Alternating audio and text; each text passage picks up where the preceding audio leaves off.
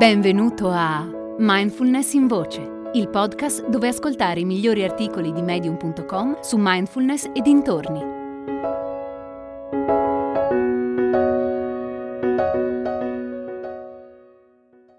La mindfulness da sola non basta di Marta Brzosco. Al giorno d'oggi è possibile leggere di mindfulness in ogni angolo di internet mindfulness sul posto di lavoro, mindfulness per dimagrire, mindfulness nelle relazioni.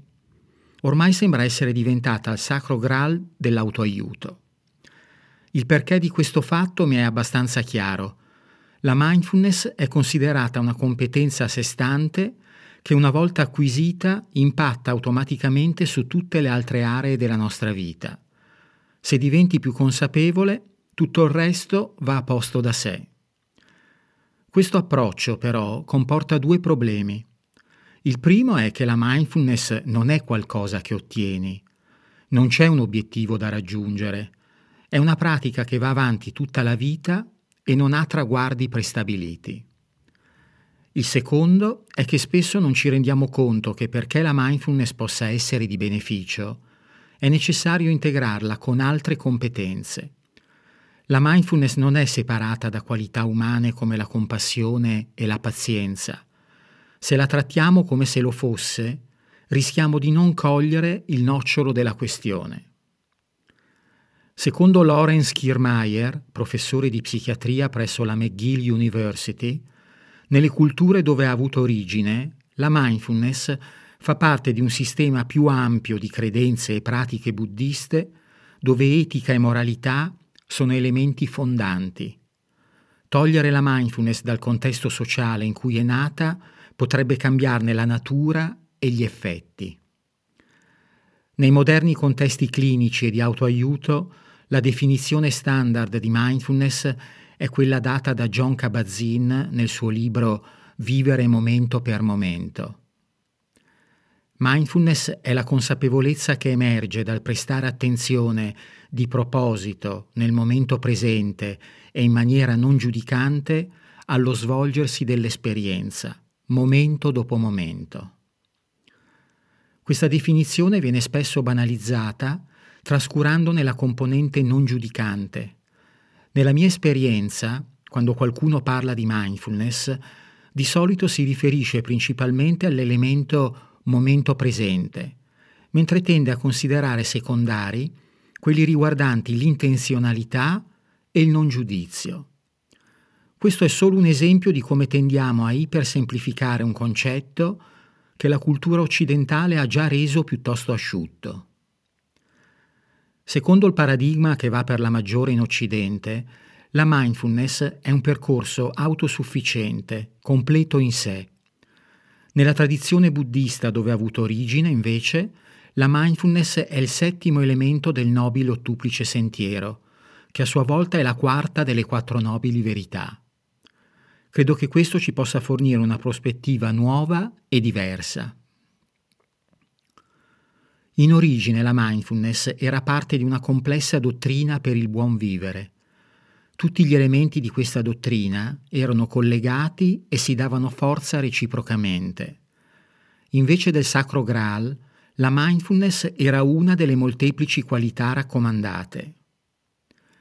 Uno dei motivi per cui in Occidente facciamo fatica a comprendere i reali benefici della mindfulness è che nella nostra cultura le altre qualità ad essa correlate, come gentilezza e compassione, non sono così popolari.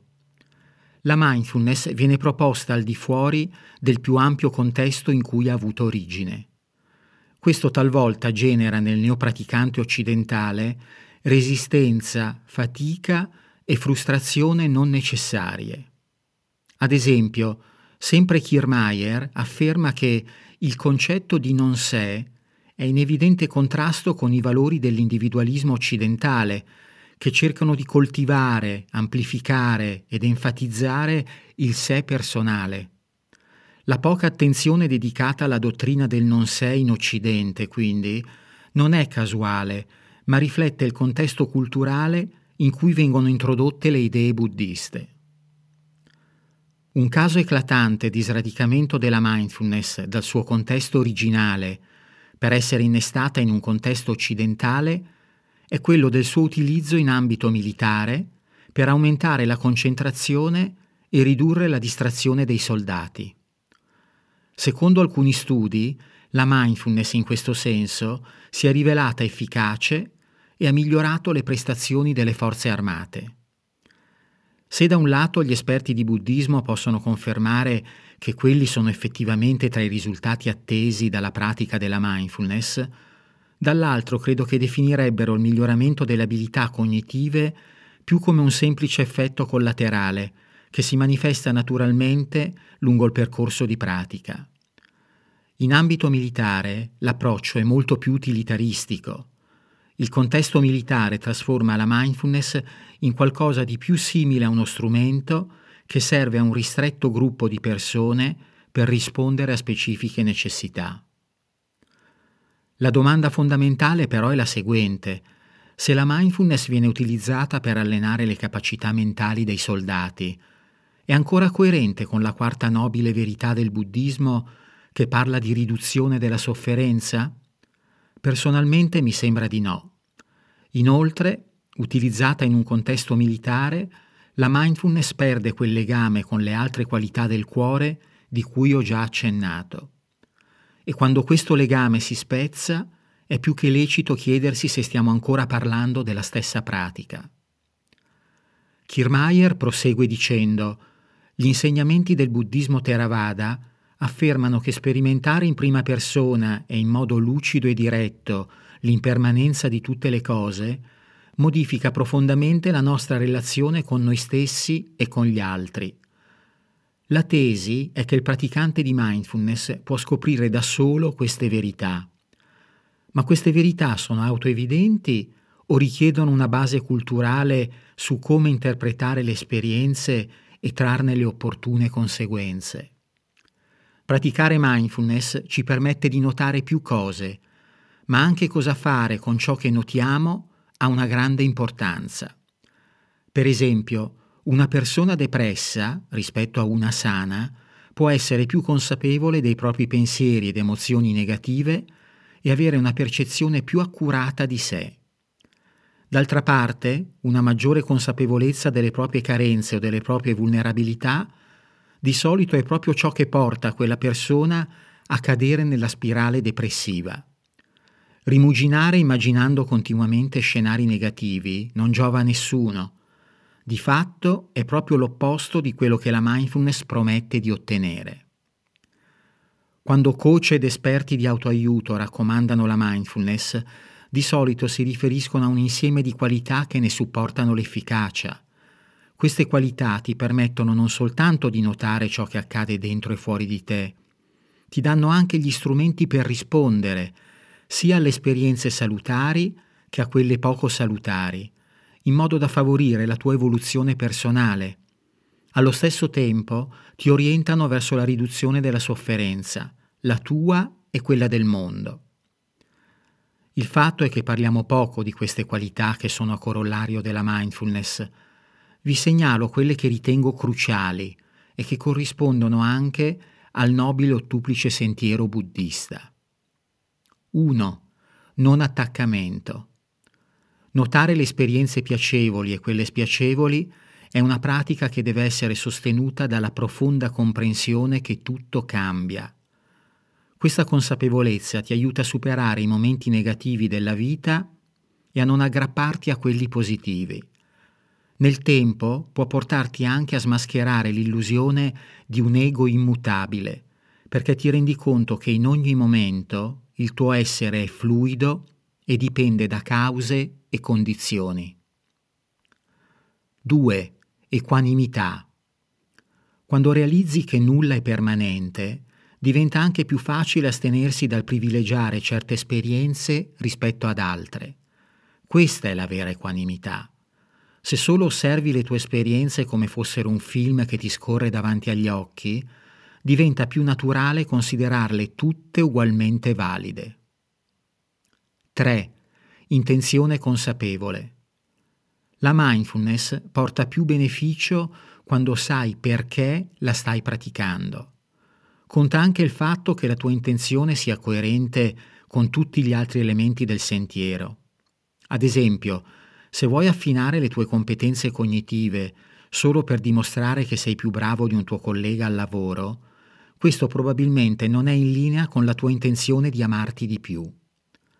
Se cerchi di ottenere entrambe le cose con la mindfulness, senza renderti conto di come una contraddice l'altra, continuerai a sabotare tutti i tuoi sforzi, almeno finché non ti accorgi di cosa stai facendo. 4. Impegno alla responsabilità. I corrispettivi di questa competenza nel nobile ottuplice sentiero sono la retta parola, la retta azione e il retto modo di vivere. Sono importanti perché rappresentano la manifestazione concreta delle tue realizzazioni interiori. Alla lunga, qual è il beneficio di osservare in piena presenza i tuoi comportamenti disfunzionali se poi però non ti impegni mai per modificarli? Responsabilità personale significa agire in base a ciò che emerge durante la meditazione. 5. Compassione e rinforzo positivo. Queste sono le competenze che di solito mancano a chi soffre di depressione. Con l'aumentare della consapevolezza inizi a notare pensieri disturbanti, emozioni difficili e aspetti di te che magari non hai mai voluto vedere. Hai bisogno di compassione per rispondere in modo gentile e non giudicante e hai bisogno di rinforzi positivi per abituarti a coltivare ciò che è salutare e lasciare andare ciò che non lo è. 6. Fare spazio alla pratica. Questo è l'aspetto, se vogliamo, più tecnico. Si tratta di trovare il tempo per praticare nelle nostre giornate super impegnate. La consapevolezza può sorgere spontaneamente, ma per la maggior parte di noi questi episodi spontanei non bastano per produrre un cambiamento duraturo. Sono stupita e grata per il fatto che la meditazione e la mindfulness si stiano diffondendo così tanto.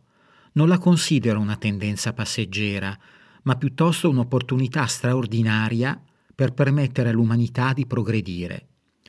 Con tutti i problemi di natura economica, sociale e ambientale che ci troviamo ad affrontare, non possiamo più permetterci di agire ciascuno per conto proprio. Coltivare la mindfulness ci offre la possibilità di vedere all'opera la legge di causa-effetto, così come di percepire l'intima connessione che ci unisce l'uno con l'altro. Per questo credo che la mindfulness possa essere uno dei fattori cruciali per il benessere e la prosperità e forse anche per la sopravvivenza della razza umana. Per cogliere appieno il suo significato, dobbiamo anche comprendere che la mindfulness può davvero fiorire solo quando è associata alle altre competenze del buon vivere. Si tratta di qualità umane universali che da secoli vengono promosse da filosofi e maestri spirituali. Compassione, equanimità e capacità di fluire con il cambiamento sono concetti per niente nuovi. Ciascuno di noi dentro di sé ne conosce il potere, solo che ogni tanto le mettiamo da parte specialmente quando ci sembra più facile agire in preda al giudizio o al desiderio. Ma se scegli di praticare mindfulness, non serve farlo estrapolandola da tutto il resto. I principi del buon vivere sono noti da tempo e non dovrebbero essere ignorati. Farne buon uso, integrandoli con la tua cresciuta consapevolezza, può portarti a vivere esperienze fino ad oggi inaccessibili. Hai ascoltato Mindfulness in Voce, il podcast di Mindfulness Bergamo, www.mindfulnessbergamo.net.